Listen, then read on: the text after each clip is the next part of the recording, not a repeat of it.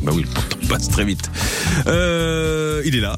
Pour mon boulot, mon coach et moi, au quotidien, avant les infos, c'est Gilles Payet. Bonjour Gilles. Bonjour Eric. Alors aujourd'hui, euh, vous vous adressez à, à toutes celles et ceux euh, qui n'ont pas travaillé depuis longtemps. On parle ici de plusieurs années, hein, bien sûr, d'une dizaine d'années par exemple, soit parce qu'on s'est occupé de ses enfants, soit parce qu'on a fait un break pour raison personnelle ou encore en raison d'une longue maladie.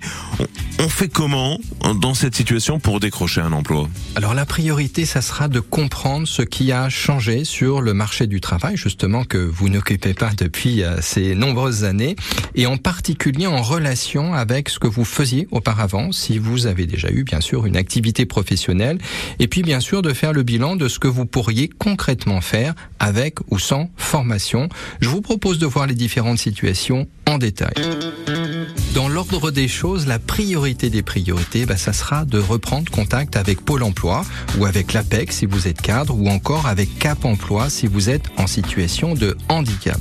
Je vous parle de priorité car le suivi que vous proposeront ces structures permettra à la fois de faire un bilan de vos compétences et à la fois d'identifier des cibles potentielles pour vous, cibles en termes de métiers possibles, cibles en termes de secteur d'activité, cibles enfin en termes de prospects si vous envisagez de créer une activité.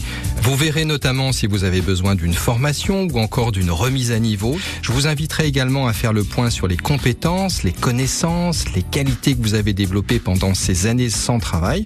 Ok, c'était pas un travail au sens d'un travail salarié, mais s'occuper d'enfants, par exemple, bah, c'est un vrai boulot, on le sait tous, un boulot qui nécessite de l'organisation, de la logistique, de la gestion des finances, de la gestion du stress. Tout ça, bah, ça peut être mis dans un C V et dans un argumentaire en entretien. Ça dépend finalement de la façon dont vous en parlez.